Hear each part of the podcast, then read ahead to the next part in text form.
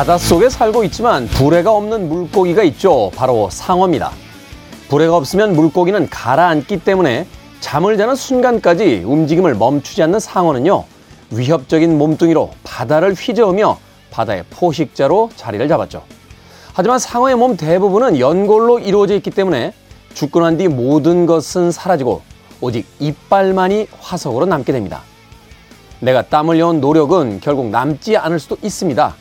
하지만 그 누구보다 지금 이 순간에 나는 분명히 알고 있겠죠. 김태원의 시대음감 시작합니다.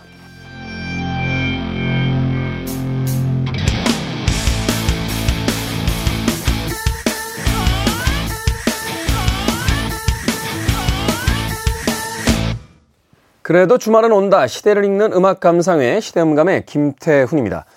대부분의 물고기들은 불에로 부력을 조절해서 이 물속에 떠 있기 때문에 불에가 없는 상어는요, 지느러미와 근육을 끊임없이 움직여야만 물속에 떠 있을 수 있다라고 합니다. 심지어 사람 같은 경우도요, 이 폐가 불의 역할을 하기 때문에 물속에 들어가서 공기를 충분히 머금으면 물속에 떠 있을 수 있는데 상어는 애당초 그것이 불가능. 하다는 것이죠. 그래서 물속에 생존하기 위해서 끊임없이 움직여야만 하는 그 상어.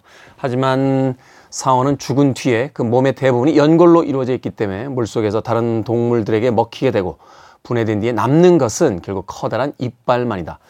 어떻게 보면 삶의 허무함을 보여주고 있는 것이 상어의 일생이 아닐까 하는 생각도 해봤습니다. 우리 역시 끊임없이 누군가에게 인정받기 위해서 그리고 누군가 나를 알아주는 그날을 기다리면서 오늘 하루를 열심히 살아가기 마련입니다. 그러나 우리가 세상을 떠난 뒤에 그 많은 명성과 돈과 또는 남들의 인정이 뭐 그리 중요하겠습니까? 어쩌면 우리는 오지 않는 그 미래에 대한 인정을 위해서 지금 너무 많이 너무 열심히 움직이고 있는 것은 아닐까 하는 생각도 한편으로 해봤습니다. 스스로에게 너무 가혹해지는 것, 그것 역시 삶에서 어, 경계해야 될 것이 아닌가 하는 생각 해보게 됩니다. 오늘 하루를 만족스럽고 즐겁게 또 열심히 일하되 충분히 쉴 수 있고 즐길 수 있는 그런 인생이었으면 좋겠다라고 생각해 봅니다. 자, 김태원의 시대음감, 시대 이슈들 새로운 시선과 음악으로 풀어봅니다. 토요일과 일요일, 1라디오에서는 낮 2시 5분, 밤 10시 5분, 하루에 두 번 방송이 됩니다. 한민족 방송에서는 낮 1시 10분 방송이 됩니다. 팟캐스트로는 언제 어디서든 만나실 수 있습니다. 음악 듣습니다. 톰 존스의 곡으로 갑니다. I know.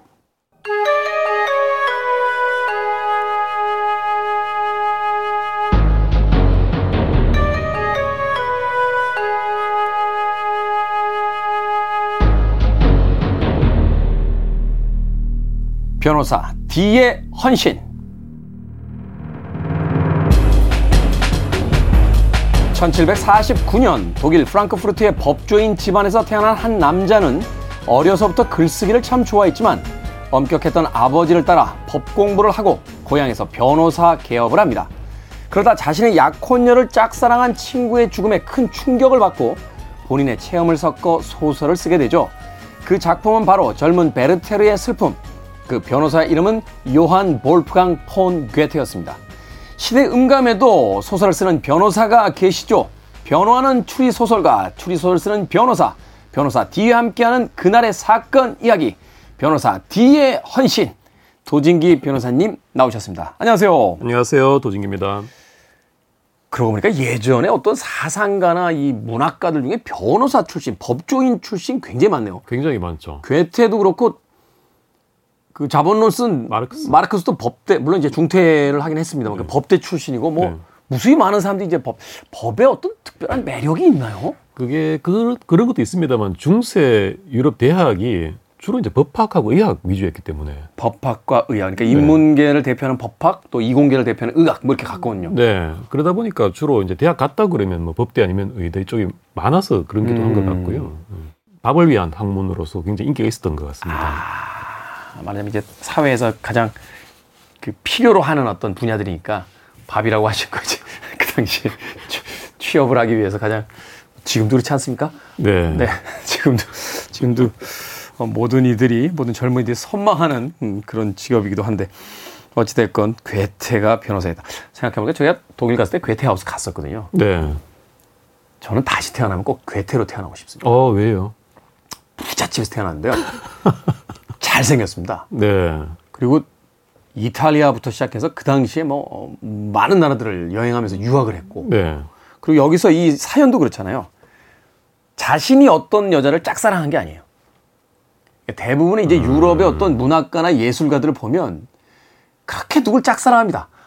그래가지고 마음에 상처를 입고 막 좌절하고 막 그걸 이제 담아서 예술품을 만들어내고 막 이러는데 대상은 또 주로 유부녀예요. 그러니까요. 근데 괴테는 이 사람은 짝사랑을 해본 적이 거의 없어요. 그리고 음. 자기 약혼녀를 다른 사람들이 짝사랑합니다. 어찌됐건. 그러면서 장수했고요. 수많은 작품을 통해서 그 높은 뭐 최고의 문호의 자리에 올랐고 네. 심지어는 인간성도 괜찮았다고 그래요. 그러니까 이 사람 인생이 참 좋은 게 같은 게요. 당대 이렇게 영화를 누렸잖아요. 그렇죠. 죽고 나서 유명해진 게 아니라 그렇죠. 이 인생 괜찮은 것 같습니다. 그리고 나서 죽고 나서는 top of top이 됐죠. 네. 다시 태어나면 꼭 괴테로 태어나고 싶습니다. 팝스타로 태어난다면 스팅으로 태어나고 싶은데. 꼭 잘생긴 사람을 택하시는 것 같습니다. 자, 오늘 변호사 뒤에, 잠깐만요. 변호사님은 다시 태어나시면 누구로 태어나고 싶으십니까? 저도 엘비스. 엘비스 프레슬리. 아, 엘비스 프레슬리 너무, 너무는 아니죠. 너무는 아닌데. 좀, 예. 너무는 아닙니다만 그래도 뭐, 그렇게 살 수만 있다면 엘비스 프레슬리가 네. 뭐, 이렇게 불, 불태우고 가도 좋습니다. 한번 불태우고 예, 그 이야기는 방송 끝난 뒤에 둘이서 나누도록 하겠습니다. 자, 변호사 비하원 씨 오늘 어떤 사건 만나봅니까? 오늘은 이제 1부와 2부에 걸쳐서 좀 굉장히 대조적인 얘기들을 말씀드려볼까 하는데요. 네. 첫 번째 사건은 뭐랄까 이념에 너무 이렇게 그 치우쳤던 어떤 얘기들을 한번 해보려고 합니다. 일본의 또 아사마 산장 사건과 찬악 베이스 사건 아, 이 아사마 산장 사건 이거 굉장히 유명한 사건 아닙니까? 그렇습니다. 어, 일본 그 동, 도쿄 경시청 상대로 아케이트 앙케이트 조사를 했는데 이게 3위를 기록했어요. 3위 가장 인상적이고 뭐 말하자면 20세기 가장 중요한 사건 중에 하나 이렇게 네, 자그마치 뭐 4, 50년 전 사건인데 3위를 한 거예요. 이게 저희 학교 다닐 때요 그 학생 운동 논쟁사 뭐 이런 책들이 있었어요. 네. 그 책들에도 나오던 사건이에요. 네. 아주 유명한 사건이죠. 아사마 산장. 참고로 경시청 앙케이트 1등 사건이 혹시 뭐겠습니까? 그거 저 살인 가스 사건 아, 아닙니까? 맞습니다. 네, 그렇겠죠. 옴- 옴질리그. 옴질리그 사건 네네. 그렇겠죠. 일본 사회에서 아, 가장 역시. 예, 뭐라고 할까 한 시대를 이렇게 그 변화시킨 사건이다. 네, 그렇습니다. 이해가 됐었으니까. 자, 자. 일단 적군파가 이제 일본 그 우- 학생 운동에서 그 뻗어져 나온 건데 네. 극좌파의 극좌파, 극좌파 테러리스트 조직이다 이렇게 보시면 되는데요. 이게 60년대 이제 70년대 그 순수 학생 운동이 이제 좀 사그라드는 그 지점에서 이제 그 극단주의자들이 등장을 하잖아요. 그렇습니다. 이제 뭐 독일의 바더 마인호프 같은 팀 그리고 이제 일본의 이제 적군파로 이제 대변되는. 네. 이게 70년대 좀 이렇게 쇠퇴를 하는데요. 이때가 69년대 대보살고개 사건이라고 적군파 음. 53명이 수상관제 습격하겠다고 총 들고 군사훈련하다가 경찰한테 일망타진되는 사건이 있었습니다. 네, 아주 유명한 사건이죠. 네. 이때 있었고 또 우리가 너무나도 잘 아는 그 요도호 사건. 유도. 민간기 하이제킹에서 북한으로 넘어갔던 네. 그런 사건이 있었고 이때도 이제 은행 강도하고 총포점을 습격해서 그 자금과 그 도- 그 총포를 마련해서 이 산악지대로 이렇게 도주를 합니다. 음. 그 적군파들이요. 근데 군마현에 거점을 마련했다가 나가요 나가노현으로 도망치는데 한 다섯 명이 남았어요. 네. 다섯 명이 남아서 도망치다가 산에서 조난을 당해버립니다. 아, 산에서 이제 길을 잃게 되는 거예요. 네, 헤매다가 카로이자와 쪽으로 나왔는데 이때 보니까 그 약간 그 언덕배기에 절벽 같은 곳 위에 아사마 산장이라는 곳이 있는 거예요. 네. 일로 들어가서 농성을 하게 됩니다. 농성. 그러니까 그 공간을 이제 점거한 채 거기서 이제 그 말하자면 투쟁을 하는 거죠. 네, 여기 산장 관리인 아내를 인질로 잡고 경찰과 대치를 하게 됩니다. 음. 이때도 적군파 다섯 명이지만 모두 총으로 무장하고 있었기 때문에 초대형 사건이 터져버린 거죠. 그렇죠. 이게 무기를 소지하고 있다는 게 그만큼 무서운 거잖아요. 네. 진입이 힘들잖아요. 인질까지 있는데. 그리고 이 아사마 산장이 굉장히 이렇게 절벽 위에 덩그러니 있는 그런 지형이어가지고 굉장히 뭐랄까 농성하기에 천혜의 조건이었어요. 이게 말하자면 이제 경찰 병력이 진입하기에 그 쉽지가 않고 또 그 건물 하나만 덩그러니 있기 때문에 이게 말하자면 이제 그 감시를 하게 되면 어디서 이제 다가오는 게 다 훤히 보이는 그런 구조였군요. 네, 그렇습니다. 어. 진입로도 거의 뭐 없었고요. 그래서 이게 경찰과 보도진은 2천 명과 이렇게 대치를 하게 되는데요. 2천 명. 네. 열흘간 이렇게 대치를 어, 하는데 이렇게 장기화됐던 이유가 경찰이 총기 사용을 하지 말라고 지시를 내렸던 겁니다. 음. 왜냐하면 총기 사용하다가 누가 한 명 이제 접근파가 맞아서 죽으면 또 여론 자체가 또 확 뒤집어질 수가 있으니까. 그렇죠. 영웅된다 이거죠. 아, 오히려 그 적군파를 지지하는 사람들에게 순교자나 영웅을 만들어줘서는 안 된다. 그렇습니다. 그때만 해도 이 적군파나 일본 좌파 학생운동에 대한 지지를 보내는 층이 좀 있었거든요. 사실 일본의 1960년대 후반하고 70년대 굉장히 이 전공투 세대들은 네. 엄청나게 격렬했잖아요. 그렇죠. 어. 그래서 경찰이 약간 처음에는 감성적인 전략도 썼던 게 범인들 어머니를 불러와서 호소를 하게 했는데 음. 이때 막 오히려 그 경찰들이 막 울었어요. 너무 감동을 해서. 네. 근데 범인들은 이 부모를 이용했다고 해서 불같이 화내고 경찰을 향해 발포를 합니다. 이념이라는 게 참 이게 무서운 거예요. 네. 네. 그때 민간인 피해도 생겼는데요. 이렇게 팽팽하게 대치 중인데 한 남자 한 명이 현장에 등장해서 경계선을 돌파해서 산장으로 접근을 하는 겁니다. 왜요? 이렇게 말하면 적군파 나도 좌파다. 안에 들, 들여보내 달라. 나도 경찰이 밉다. 나는 의사다. 이렇게 외칩니다. 네. 근데 적군파가 보니까 이거 경찰 끈앞풀이 아닌가 싶어서 구원총을 쏩니다.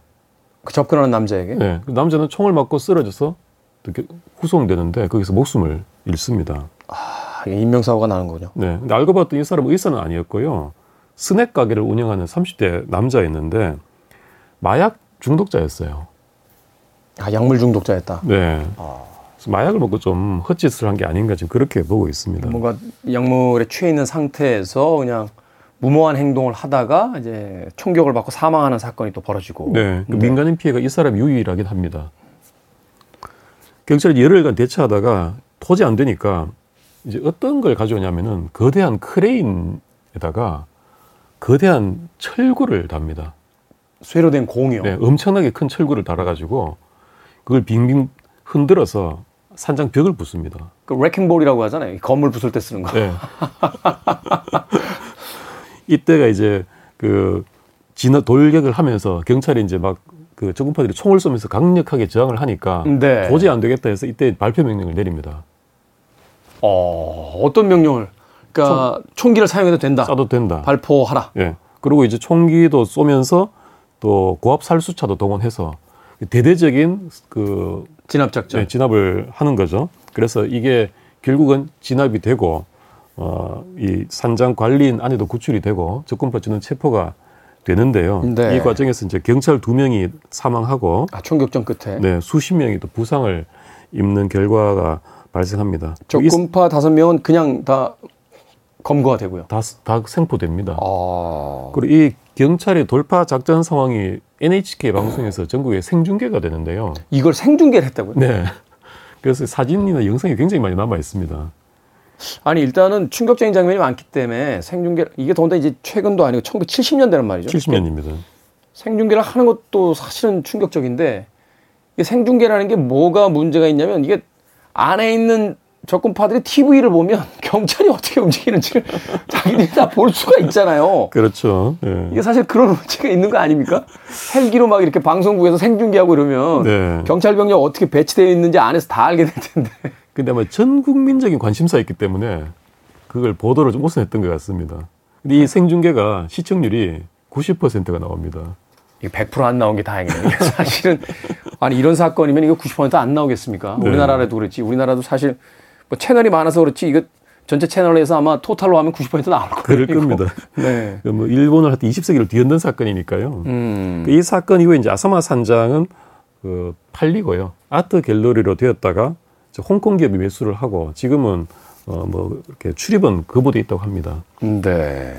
근데 이 적군파들이 체포되고 나서 신문 과정 중에 또 충격적인 사건이 하나 밝혀집니다.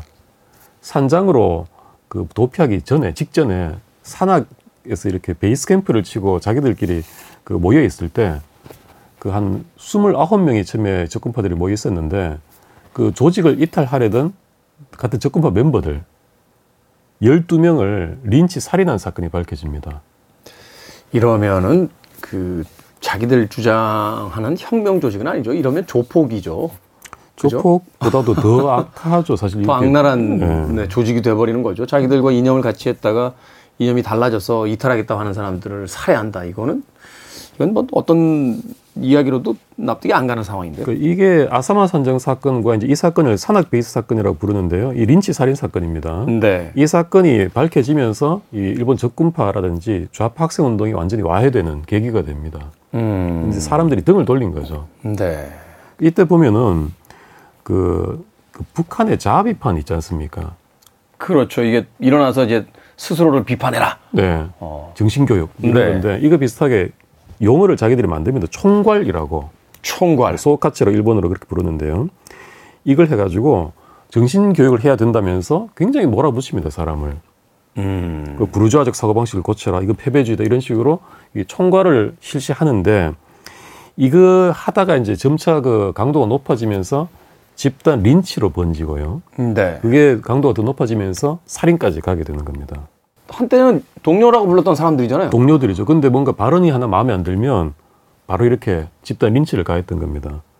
그리고 이 중에 임신 중이던 24세 여성도 단지 너는 보니까 유격 무력이 강하다 이런 이유로 구타당하고 산중에 또 동사를 시키기도 하고요. 아니 이거 누가 누굴 평가하는 겁니까? 리더들이 있습니다. 주로 리더들이 찍어서 얘 총괄해 이러면은 집단적으로 구타를 하는 겁니다. 네. 이 리더가 모레츠 네오라는 자인데요. 이걸 두드려 패는 게 이제 지도가 되고 두드려 맞다가 죽으면 이것은 패배한 것이다. 패배사했다. 이렇게 예, 합니다. 극단주의자들이 얼마나 무서운 건지 벌써 50여 년 전에 이 사건을 통해서 우리가 알 수 있군요. 그렇습니다. 여기에 또 여성인 나가타 요코라는 리더가 있었는데요. 네. 이 여성이 이제 린치 살인을 사실은 가장 앞장서서 주도를 했습니다. 여성이 네. 특히 동료 여성한테 가혹했다고 하는데요. 동료 이성이 그 남자친구가 키스를 하다가 발각이 됐는데 바로 구타해서 죽여라 이렇게 시켰고요. 아니 잠깐만. 아니 키스를 한 거하고 이해가 안 가네요. 네. 그러면서 어. 정작 본인은 그 안에 모리 츠네오나 사카구치 히로시 같은 적군파 리더들하고 계속 이렇게 번갈아 사귀면서 뭐 아기도 가지고 중절도 하고 뭐 그렇게 했다고 하니까 좀 모순이죠. 그러네요. 참 납득이 안 가는데요. 네. 어. 그리고 이제 체포된 다음에 이런 사건들을 다 묶어서 재판을 받는데 리더 모리 츠네오는 그 첫 공판을 앞두고 구치소에서 극단적인 선택으로 목숨을 끊고요. 네. 나머지 이제 사형들도 받고 하는데 반도쿠니오라고 있습니다. 반도쿠니오. 네, 리더급인데 이때 몇 년 후에 일본 적군파가 역시 말레이시아 쿠알라룸푸르에서 미국 영사관 인질 53명을 붙잡고 적군파 석방을 요구합니다. 음. 원래 테러리스트들과 협상은 안 하죠. 않습니까? 국가가 이제 원칙적으로 그거는 테러리스트들과는 협상을 안 하겠다 이렇게 이제 천명을 하고 있죠. 네, 근데 이때는 일본 정부 가 협상해서 이 반도쿠니오를 풀어줍니다. 음. 반도쿠니오는 풀어줘서 미국으로 도주해서 현재 잡히지 않고 있고요. 네. 이때 근데 특이한 게 사카구치라는 적군파가 있었는데 여기도 석방 요구해서 석방할 수 있었는데 본인이 거부해서 또 그대로 확정됩니다. 무기징역이. 어. 또 어떤 이유 때문인지 모르겠습니다만 하여튼 복잡하네요. 네, 뭔가 자기들만의 이념적인 신념 때문에 그렇게 한 것 같습니다. 음. 그 아까 이제 여성 리더였던 나가타 요코는 2011년에 구치소에서 뇌중량으로 죽었습니다. 세상을 떠났고. 네, 죽었는데 16세의 목표라는 책을 썼는데 여기도 보면은 동지 살해는 큰 과오다라고 하면서도 이것은 혁명을 하는 과정에서 불가피하게 따라붙는 것이다. 그, 그 일단 이 60년대 70년대 어떤 이 혁명 운동에 대한 어떤 이론서들을 보면 좀 그런 극단주의적 경도가 좀 있긴 있는 것 같아요. 네. 저도 사실 학교 다닐 때 좀 읽어봤던 기억이 나는데, 그러니까 인간을 중심에다 놓고 했던 운동이라고 하면서 인간의 어떤 그 억압으로부터 해방시키겠다라고 하면서 끊임없이 그 조직 내에서도 사람들을 억압하거나 또는 인간을 그 하나의 대체제 혹은 도구로서 사용하는 이런 부분들은 이건 현대 와서 많이 비판을 받고 있는 부분이잖아요. 네. 어. 여기서 그 좀 뒤에 후일담을 보면요. 징역을 살고 나온 사람들은 나중에 이렇게 뭐 스낵 가게를 한다든지 뭐 회사에 다닌다든지 네. 그좀 일상으로 돌아간 사람도 좀 있고요. 어떤 사람은 심지어 자민당에 입당한 사람도 있습니다. 그 중에 한 명의 인터뷰가 좀 인상적인데요. 이제는 네. 그 손자를 둔 할아버지가 된 적군파, 원래 적군파였던 사람인데 사회라든가 국가, 인민 같은 말 자체가 환상이었다. 그런 것보다 눈에 보이는 안에서 사람들과 조금이라도 더 같이 있는 동안 즐겁게 지내는 쪽이 더 중요하다. 자신은 불행, 슬픔, 고통, 괴로운 기억을 만들어 왔지만 누구 하나 행복하게 해준 일은 없었다. 후회하는 말도 어, 남겼습니다. 뭔가 대의를 위해서 일한다라고 생각했지만 지나고 나서 생각해 보니 누군가를 괴롭히기만 했지 누군가를 행복하게 만들어 준 적은 없었다 네. 하는 이야기. 그렇죠. 어, 이 혁명의 시대가 있었고 뭐 미국에서는 이제 반전운동과 함께 히피즘의 시대가 있었고 또 유럽에서는 이제 68 혁명 세대 이때까지만 해도 사실은 이제 사회를 개혁하기 위한 어떤 젊은이들의 어떤 의기와 그 생각들이 참 여러 가지 어떤 그 뭐라고 할까요? 어, 신선한 변화들을 가지고 왔었는데 이것이 이제 극단주의적 형태를 띠게 되면서 앞서 이야기했던 이제 독일의 바더 마인호프 같은 또 일본의 이제 적군파 같은 극렬 세력들이 나타나면서 사실 이제 70대 후반쯤 돼서는 이제 자동으로 소멸해 버리잖아요. 네. 대중들에게 선택받지 못하면서 이 이야기들을 통해서 이제 이념이 음, 사람을 넘어서는 하나의 그 맹신의 대상이 됐을 때 어떤 일들이 벌어지는지에 대해서 한 번쯤 또 생각해 봤으면 하는 생각 듭니다. 일본의 적군파 아사마 산장 사건 그리고 산악베이스 사건까지 변호사 디현신 도진기 변호사님께서 소개를 해 주셨습니다. 음악 한곡 듣고 와서 어, 다음 사건 만나보도록 하겠습니다. 야만의 시대였다 하는 생각이 들어서요. 어, 물론 노래의 가사가 그런 것을 의미하는 건 아닙니다만 맨하탄 트랜스퍼의 음악 중에서 10 minutes till the savages come 듣습니다. 맨하탄 트랜스퍼의 10 minutes till the savages come 듣고 왔습니다. 김태훈의 시대 음감 변호사 D의 헌신 도진기 변호사님과 함께 우리 시대의 사건 이야기 나눠보고 있습니다. 자, 앞서서 일본 적군파 아사마 산장 사건과 산악베이스 사건, 이념으로서 빚어진 비극적 사건에 대해서 소개를 해 주셨습니다. 다음 이야기는 어떤 이야기입니까? 예, 일부가 이념의 파국이었다면 네. 일부는 돈과 탐욕이라는 얘기입니다. 돈과 탐욕. 네. 이념의 정반대 쪽에 있는 네. 이야기군요. 그 사실 이 얘기를 제가 하고자 생각했던 것은 최근에 루나코인 사태 있지 않습니까? 야, 어떻게 99.9%가 폭락을 합니까? 네. 이 사건을 보면서 바로 이 사건이 떠오르더라고요. 네. 바로 그 1920년대 투자가 있던 반복창 씨 사건입니다. 1920년대. 그러니까 말하자면 이제 20세기 초로 가는 거 아닙니까? 100년 그렇습니다. 전 사건이네요. 근데 거의 똑같은 유형의 사건이 예, 뭐랄까 아, 그런? 것들이 탐욕 같은 것들이 보이는 어, 면모였습니다. 네. 이때 그 인천에 미두 취인소라는 게 있는데요. 말하자면 이제 미두가 쌀콩입니다. 쌀콩. 예, 취인이 토리이키 일본어로 거래란 얘기거든요. 네. 그 쌀콩 거래소인데 선물 거래소예요. 선물 거래소. 네. 이 선물이란 게 일본에서는 에도 시대 1690년경부터 이게 만들어졌어요. 그러니까 에도 시대라고 하면 이제 도읍을 도쿄로 옮긴 그 당시부터 이 시대를 이야기하는 거죠. 네. 네. 일본에서 세계 최초로 쌀 선물 거래소가 만들어졌는데 이게 어 1896년에 그 영향으로 인천에 이 미두 취인소 선물 거래소가 만들어진 겁니다. 네. 이걸 무대로 엄청난 투기판이 벌어졌고 거기에서 주던 주역으로 활동했던 사람이 이 반복창이라는 투자가입니다. 투자자. 아, 선물 거래소. 그러니까 말하자면 이제 그냥 정상의 상거래를 하는 게 아니라 뭐 주식 거래를 하듯이 이렇게 뭐 높고 올라가고 내려가고 이것을 이제 예측하면서 미리 거래를 하고 주고받는 이런 형태들이 되는 거죠. 그렇죠. 선물 거래라는 것이 주식 투자와는 비교도 안 될 정도로 투기적이고 고위험 고수익 아니겠습니까? 음. 그렇죠. high risk 뭐 high income이라고 하는데. 네. 증거금 한10% 정도만 내면은 그 자기 투자금의 몇십 배까지도 투자를 해서 어, 딸 수도 있고 음. 한 번에 더 잃을 수도 있고 음, 이게 네. 투기성이 높은 그런 거래죠. 이 반복창이라는 사람은 1900년도에 강화도 뭐 이방의 아들로 태어난 것으로 되어 있습니다. 네. 근데 12살 되던 해에 다 이제 집안이 기울고 인천으로 나가서 아라키라는 일본인 집에 하인으로 들어갑니다. 아라키라고 하는 일본인 집에 하인으로 들어간다. 네, 이 아라키가요. 한강 수로에서 그 인천과 한양을 오가면서 곡물을 실어 날라서 어마어마하게 부자가 된 사람이었어요. 곡물을 이제 유통시키면서 이제 부자가 된 거죠. 네. 그러다가 1896년에 아까 말씀드린 인천에 미두 선물 거래소가 생기니까 이거 돈 된다라고 해서 아라키 중매점이라고 선물 거래 중개소를 차립니다. 선물 거래 중개소를 차린다. 지금으로 따지면 선물 거래 증권사라고 보시면 됩니다. 그렇죠. 이제 그 말하자면 주- 이 뭐 채권 같은 거 이제 왔다 갔다 하게 만드는 이제 그 거래소를 만든 거죠. 네, 그렇습니다. 그래서 이 아라키 집에서 반복창이 2년 정도 아이를 돌보면서 있다가 2년 만에 약간 승급을 하는데 요비코라는 역할을 하게 되는데요.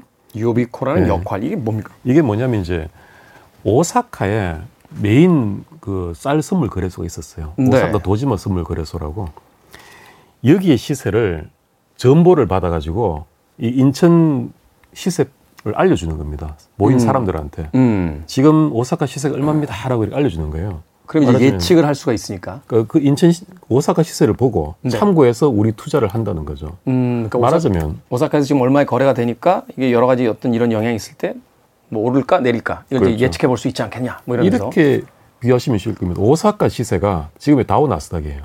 아 그러니까 미국 경제가 어떻게 움직이는지 알게 되면 우리나라 이제 주식 시세가 어떻게 될지 금리가 어떻게 될지 예측해 볼 수 있으니까 그렇죠. 우리나라 주식 투자자분들 100%가 전날에 미국 다우 나스닥 지수를 보고 투자하지 않습니까? 99.9%입니다. 저는 안 보거든요. 그러니까 저는 안 보니까 아, 성공하실 것 같아요. 아, 100%는 아닙니다.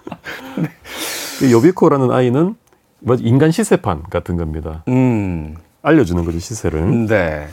월급을 한 달에 6원 정도 이렇게 받았다고 하는데 이때 그 금전 단위를 대략적으로 공 다섯 개를 붙이면 됩니다. 6원에다 공 다섯 개를 한 붙이면 60만 원. 아, 지금으로 따짐. 네, 이때가 이제 독립문이지 않습니까? 그렇죠. 독립문 건설에 4천 원 들던 시대거든요. 어, 거- 건설비가 4천 원 들던 시절이다. 네, 네. 그러니까 거기다 다섯 개를 더 붙이면 4억 정도. 어, 4억 정도. 그 정도 나오겠네요. 네네. 그리고 이 6원의 월급을 착착같이 모으고 또 밤에는 정말 놀랍게도 그래프를 그려가면서 이걸 연구를 합니다. 말하자면 자기 나름의 어떤 그이 선물 거래 시세표를 만들어 본 거네요. 네. 어떤 시기에 이게 오르고 어떤 시기에 내려가는지 이제 파악을 하면서 또 움직임의 법칙 같은 것을 연구를 한 거죠.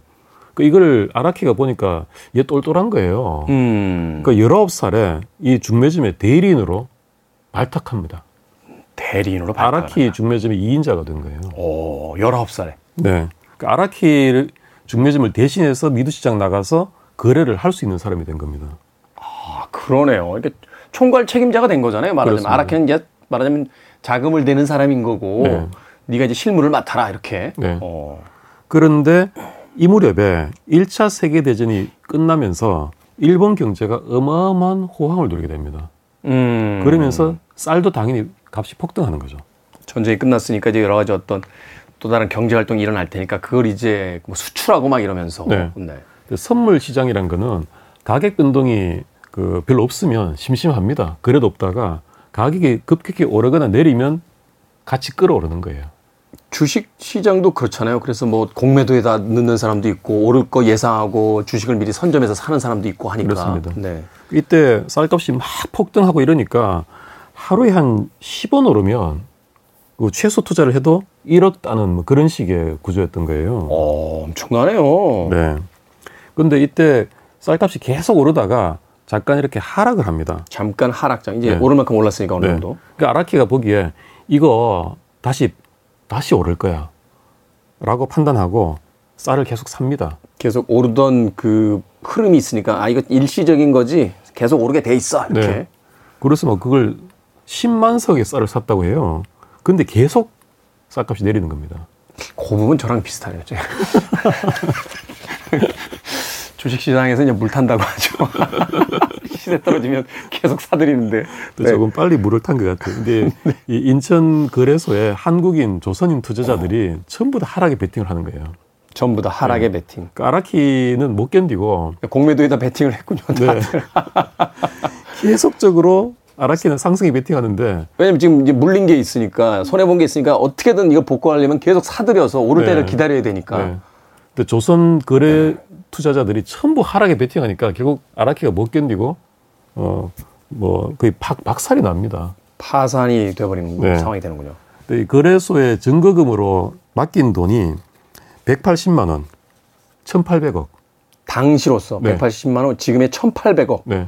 이걸 근데 아라키가 지금 그 거래소 협잡에서 수표를 맡겨놨어요.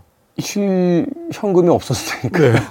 그러고는 이거 다 거들라니까 이게 이제 말하자면 어음 해놓고서 수표라는 게 이제 당시에 이제 어음 비슷한 거잖아요. 그러니까 그렇죠. 써놓고서 이 사람 신용 있는 사람이니까 내 수표 받아 해서 받아놓고 벌면 그 번 돈 가지고 이제 주겠다 이렇게 된 건데 네. 근데 없죠. 그, 파산이죠. 그 튀어버린 겁니다. 아라키는. 도망갔다. 네. 어. 오사카로 튀어버리고요. 네. 이때 이제 조선인 투기꾼들이 아라키를 이겼지 않습니까? 네. 그래서 이제 막 어마어마한 거액을 이제 거머쥐었다 하는데 부도나 버려요. 그러니까 명목상으로는 벌었는데 그 돈을 지불해야 될 아라키가 돈을 안 지불하고 도망가 버렸으니까 네. 명목상으로는 벌었지만 현금으로 들어온 게 없으니 결국 망해버린 상황이 되는 네. 이겼는데 결국은 망한 셈이 돼가지고 이때 이 조선인 투자자들이 막 인천 앞바다에 뛰어들고 막 그런 사건들이 많이 속출했었어요. 아, 참. 그래서 조선총독부가 이 인천 미두 거래소를 문을 닫아버립니다. 이거 좋지 않다. 이제 네. 여러 가지 어떤 분위기 안 좋게 만드는 공간이다 이러면서. 근데 이게 이 미두 거래소가 있어야지 전국의 쌀 가격이 기준이 되거든요.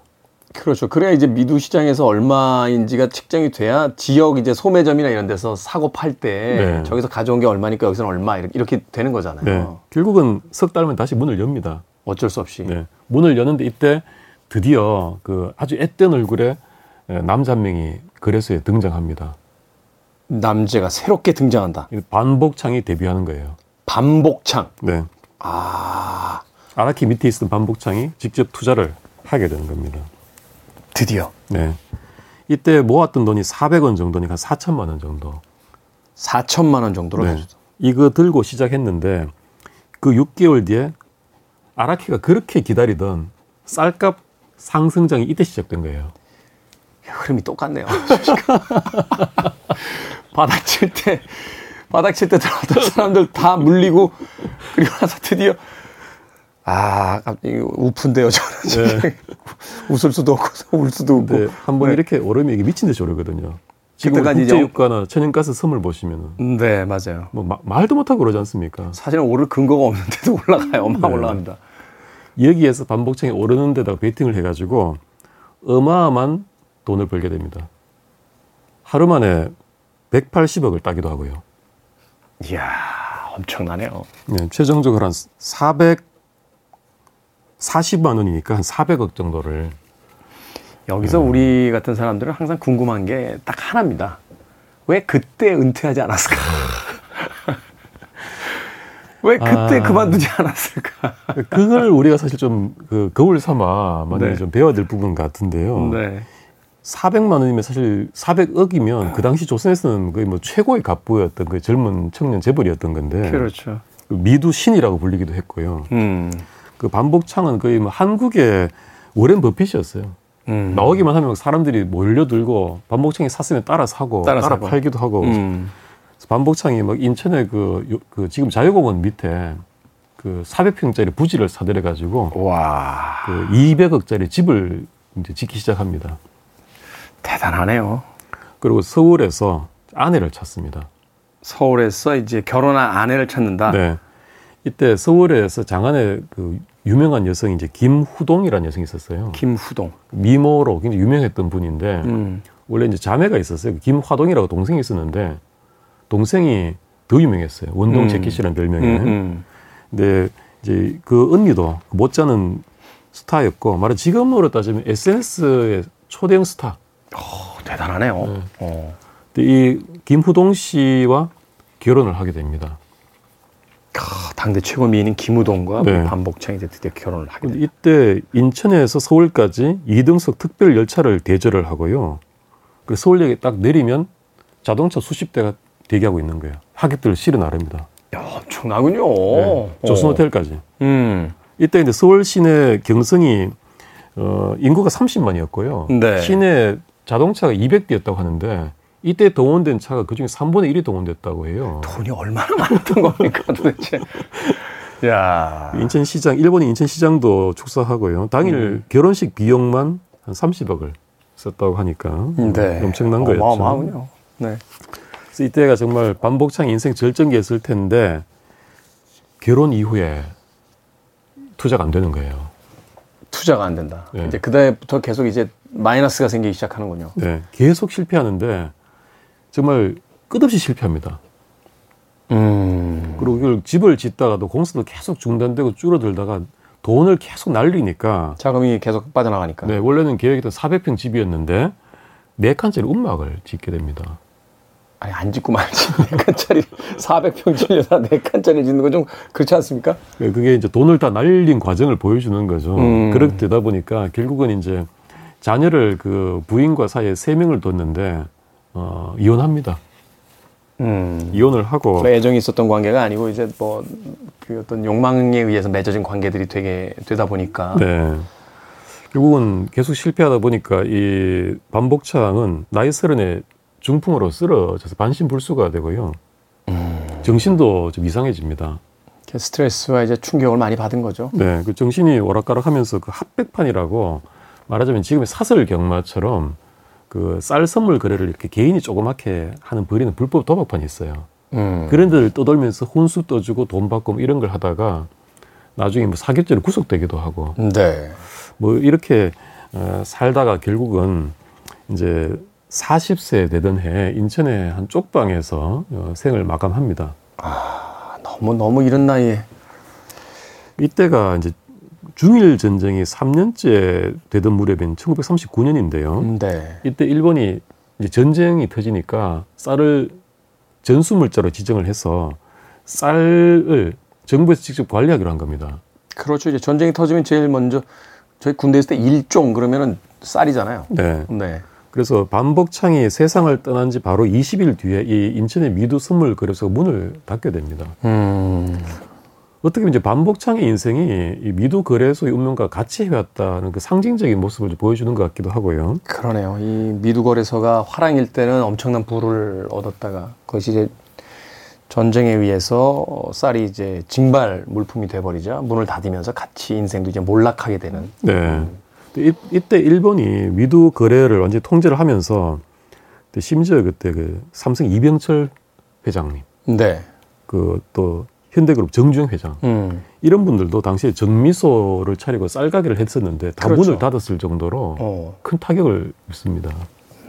당시에 이제 말하자면 뭐 방앗간이나 뭐 쌀거래소 이런 거 하면 그 동네에서 유지 소리 듣던 시절인데 네. 그런 유지들이 다 일제 강점기 하에 이제 전쟁 때문에 다 문을 닫게 돼버리는 그런 상황이 벌어지게 된 거고요. 네. 그래서 참, 이 선물 시장을 보면 이제 90, 1996년도에 우리나라 새로 선물 시장이 열리는데요. 네. 이때도 보면 그때 스타들이 좀 나옵니다. 소위 뭐 들어보셨을지 모르겠습니다. 압구정 미꾸라지, 목포 세발낙지 이런 분들이 또 스타로 있거든요. 잠깐 그 진짜 진짜 실제 그 닉네임입니까? 네. 실제 그, 그 유명하신 분들입니다. 청계천 돌개바람 뭐 이런.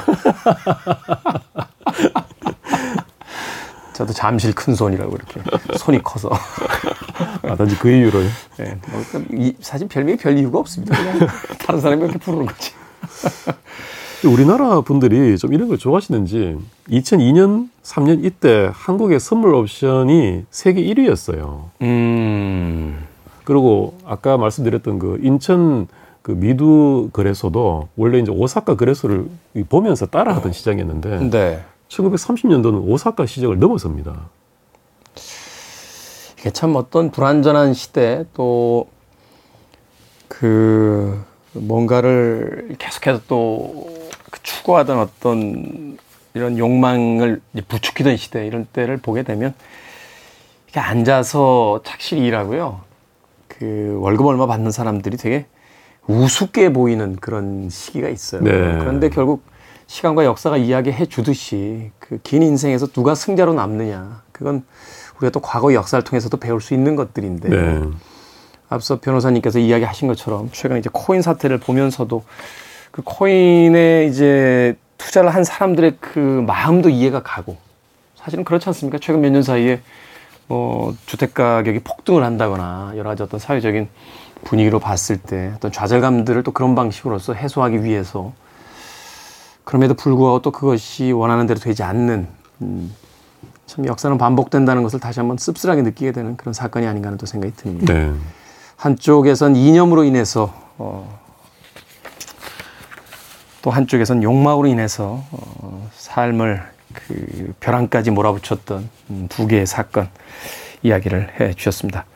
자, 일본 적군파 아사마 산장 사건과 산악베이스 사건 그리고 미두왕 반복창 사건까지 오늘 변호사 디에 헌신 도진기 변호사님과 이야기 나눠봤습니다. 고맙습니다. 감사합니다.